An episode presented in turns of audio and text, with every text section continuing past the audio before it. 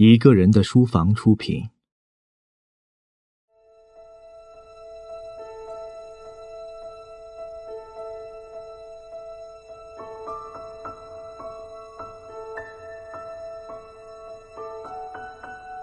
少有人走的路，作者：M. 斯科特·派克，朗读者：麦子。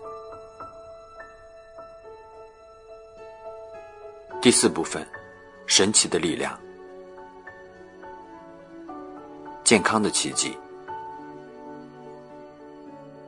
以奇异形容某种事物，就意味着它不合逻辑、离经叛道，没有按照我们熟知的自然法则运行，由此才出现意料之外的结果。所谓神奇的力量，由于它超出传统科学和自然法则解释的范围，所以一向被视为奇异现象或者是奇迹。在心理治疗中，心理学家都可能对若干奇特的现象感到惊讶，其中之一就是，有的病人似乎有着极为坚韧的意志。通过心理分析，我们可以了解到神经官能症患者的病因和发展状况，其精确的程度远远超过其他医学学科。我们可以知道患者的神经官能症产生于什么时间、什么地点，因什么原因而产生，通过什么方式而发展。我们也可以知道怎样治疗才可使病人痊愈，但是我们无从得知为什么有的病人经受过重大的打击，病情却没有变得多么严重，甚至可说是微不足道。其中原因何在？毕竟在通常情况下，如果经受过一连串心理打击，将会给病人造成严重的心理创伤，其神经官能症本应极为严重才对。有一位三十五岁的商人，他的事业很成功，却因患上轻微的神经官能症而找我救治。他原本是私生子，童年是在芝加哥贫民区度过的。最初，他由聋哑的母亲独立抚养，到了他五岁时，州政府认定其母无力抚养他，就强制把他交由三个家庭轮流抚养。之后，他遭受到种种轻蔑乃至折磨。极少体验到温暖和亲情。十五岁时，他的先天性脑部动脉肿瘤造成血管破裂，身体出现局部瘫痪。十六岁时，他离开最后一个养父母家庭，开始在社会上独立生活。十七岁时，他和别人打架，把对方打成重伤而锒铛入狱。在作为少年犯接受管教期间，没有得到过任何心理治疗。度过了六个月单调而乏味的牢狱生涯之后，经由介绍，他在一家名不见经传的小公司做仓库工人。以他的情况看来，想必心理医生或社工都会认为他的前途渺茫暗淡，人生毫无希望。可是事实的发展却出乎人们的意料。不到三年，他就晋升为该公司有史以来最年轻的部门经理。五年后，他和公司另一个女经理结婚。并离开公司自行创业，随即很快成了富商。如今他是个好父亲，也是个很出色的艺术家。这一切究竟是怎么一回事呢？遭受过那么多打击，却能实现今天的辉煌，委实叫人难以想象。通过一般的因果关系，似乎难以做出合理的解释。也许我们可以找到他患有轻微神经官能症的原因，并采取有效措施予以治疗。可我们却无从得知，他的不寻常的成功经历究竟是来自何种力量。这个商人的心理创伤有案可查，后来的成就又显而易见，所以引用这一案例更有说服力。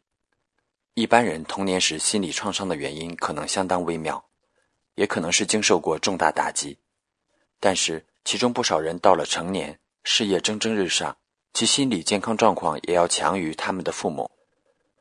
我们容易理解为什么有的人会患上心理疾病，我们无法理解的是为什么有的人承受创伤的能力十分强大，为什么某些人哪怕遭遇小小的挫折都会产生轻生的念头，而有的人即使经受最难以想象的打击，也不至于自寻死路。人和人为何有着天壤之别？对于这些难以解释的谜团，我们只能简单的概括为。世界上存在着某种神奇的力量，他们凭借让我们感到陌生的一整套机制，在冥冥之中影响着大多数人，使之安然度过难关，而且不致产生严重的心理问题。越来越多的医学家认为，所有病症都属于心理疾病范畴，即心理上首先出现问题，导致身体自卫系统失效。令人惊奇的是，有的人自卫系统非但没有失效，而且相当正常。照理来说，人类极易被细菌吞噬，并且被癌细胞夺去生命。我们的身体也很容易被脂肪、血液凝块堵塞，或者被盐酸溶液腐蚀。因此，我们随时都会生病并迅速死亡。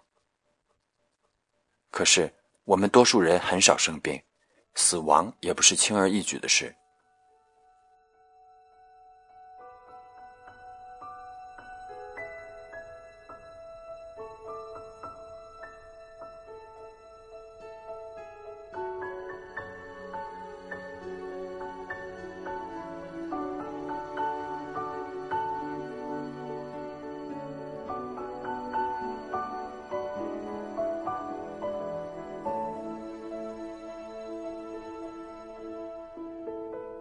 我清晰的记得，九岁那年冬天发生了一次意外。有一天傍晚，我背着书包回家，走在一条满是积雪的街道上，我一不留神滑倒在地，一辆汽车正好迎面驶来，就在即将撞上我脑袋的一刹那，司机紧急刹车，停了下来。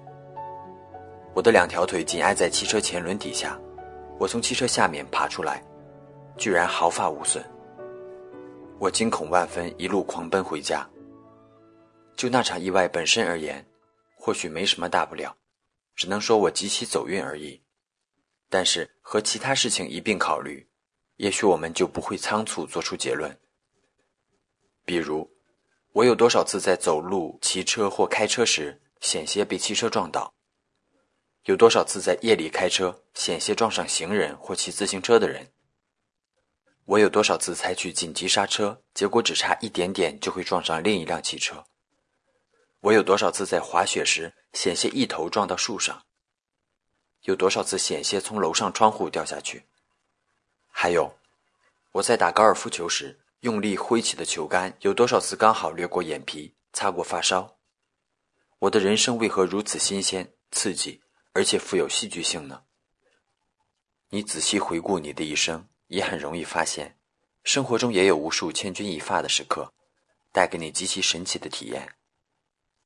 你险些发生意外事故的数量是实际发生的好几倍，你会意识到你具备特有的求生模式，对意外事件有着某种特殊的抵抗力，而这并不是你自主选择的结果。既然如此，难道说绝大多数人的人生本来就充满巨大的刺激吗？我们活到今天。真的要感谢神奇的力量吗？难道是神奇的力量保佑着我，让我一直活到了今天？也许你认为类似的意外事件算不上刺激，不过是求生本能起作用的结果。可是，一句简单的求生本能就能够解释一切吗？就能使我们对奇迹的存在视而不见吗？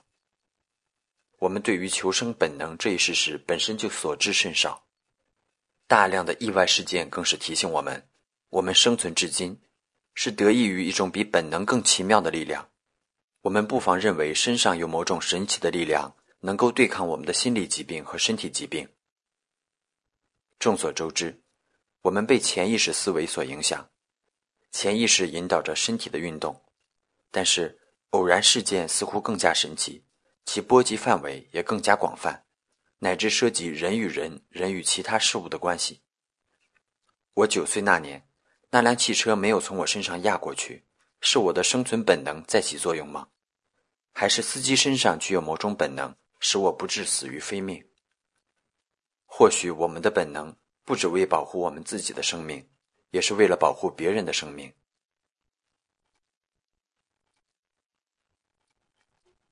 意识的进化。观察认知的字眼几乎贯穿本书始终。以邪恶为目标的人总是拒绝观察本相，心智成熟的人却能深刻的意识到懒惰的存在。尽管如此，对于自己的宗教观和世界观，一般人却无知无觉。要使心灵获得成长，必须认清自己的偏见和局限。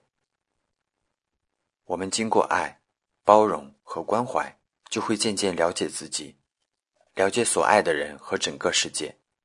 自律最重要的意义之一，就是认清我们的责任和决策的能力。我们将这一部分心智称为意识。所以，心智的成熟也可界定为意识的成长，或是意识的进化。意识这个词来源于拉丁文，本意是共同的认识与了解。那么，意识的对立面是什么呢？我认为它就是潜意识。潜意识知道的事情永远比意识多得多。我们获得一项真理，得到一种启示，不过是重新认识潜意识久已熟知的事情。获得新的真理和启示，其实是意识和潜意识达成一致，具有共同的认识和了解。意识获得成长和进步，意味着他开始认同潜意识熟知的一切。此时，意识与潜意识逐渐融合。心理医生最清楚这种观念，因为心理治疗的过程就是使潜意识层次浮现到意识层次的过程。换句话说，心理医生的职责就是扩大病人的意识领域，使其范围和方向向潜意识领域更为接近。那么，为什么潜意识如此渊博，能够知道意识不知道的诸多事情呢？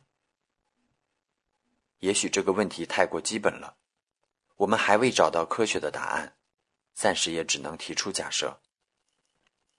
在我看来，最令人满意的假设是，我们人人的心灵深处都有一个极为亲密的上帝，亲密到他甚至是属于我们自身的部分。要获得神的恩典，我们就必须见到上帝。最接近上帝的地方，就是我们的心灵。想达到崇高的精神境界，就应经常自我反省。上帝与我们的界面，相当于潜意识与意识的界面。简而言之，我们的潜意识就是上帝，我们内心的上帝。我们是上帝的一部分，上帝一直与我们同在，包括现在和未来。也许你可能会说。这怎么可能呢？也许有的读者还认为，把潜意识看成上帝简直是大逆不道。可是他们应该想到，即便是基督教信徒，也应该记得基督教的信仰之一：上帝就在信徒的心中。这与上面的说法本质上完全相符。要更好的理解上帝和人的关系，我们不妨把潜意识假想成是庞大的一种埋藏在地下的树根。意识则是地面上矮小的植物，吸收潜意识供给的养分。这个比喻来自荣格，他曾说过：“我一直以为，生命就像是一种植物，依赖地下的根系供给养分。真正的生命隐藏在根系里，我们看到的地面以上的部分只能存活一个夏季，最后归于枯萎。它的生命何其短暂！生命和文明永远更迭交替。”这使我们感到一切都是一场虚空。但是，我也始终有这样的感觉：在永不停歇的变化之中，总有一种东西存活在我们脚下。我们只看到花开花落，而生命的树根却岿然不动，万古长青。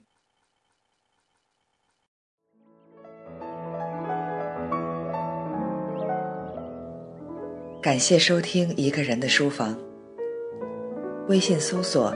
一个人的书房，获取详细收听及下载方式。如果您碰巧喜欢我们的节目，请多多向身边爱读书、想读书的朋友们推荐，让更多的人听到我们。下期节目见。